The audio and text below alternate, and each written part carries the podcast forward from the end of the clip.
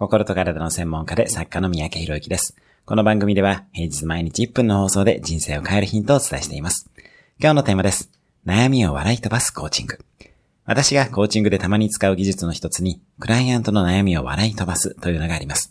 悩んでいる時には人は目の前の課題をとても大きく感じてしまったり、他の選択肢が見えなくなったりします。必要以上に深刻になってしまっているケースです。そんな時は、私は悩みそのものを一緒に笑い飛ばすということをたまにします。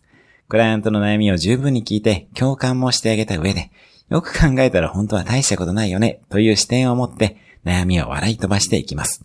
先の共感やタイミングが大事なのですが、これができるとクライアントも自分の悩みをより高い視点から見ることができるようになります。悩みに対しては必ずしも深刻になりすぎないようにしましょう。今日のおすすめ1分アクションです。自分の悩みを笑い飛ばしてみる。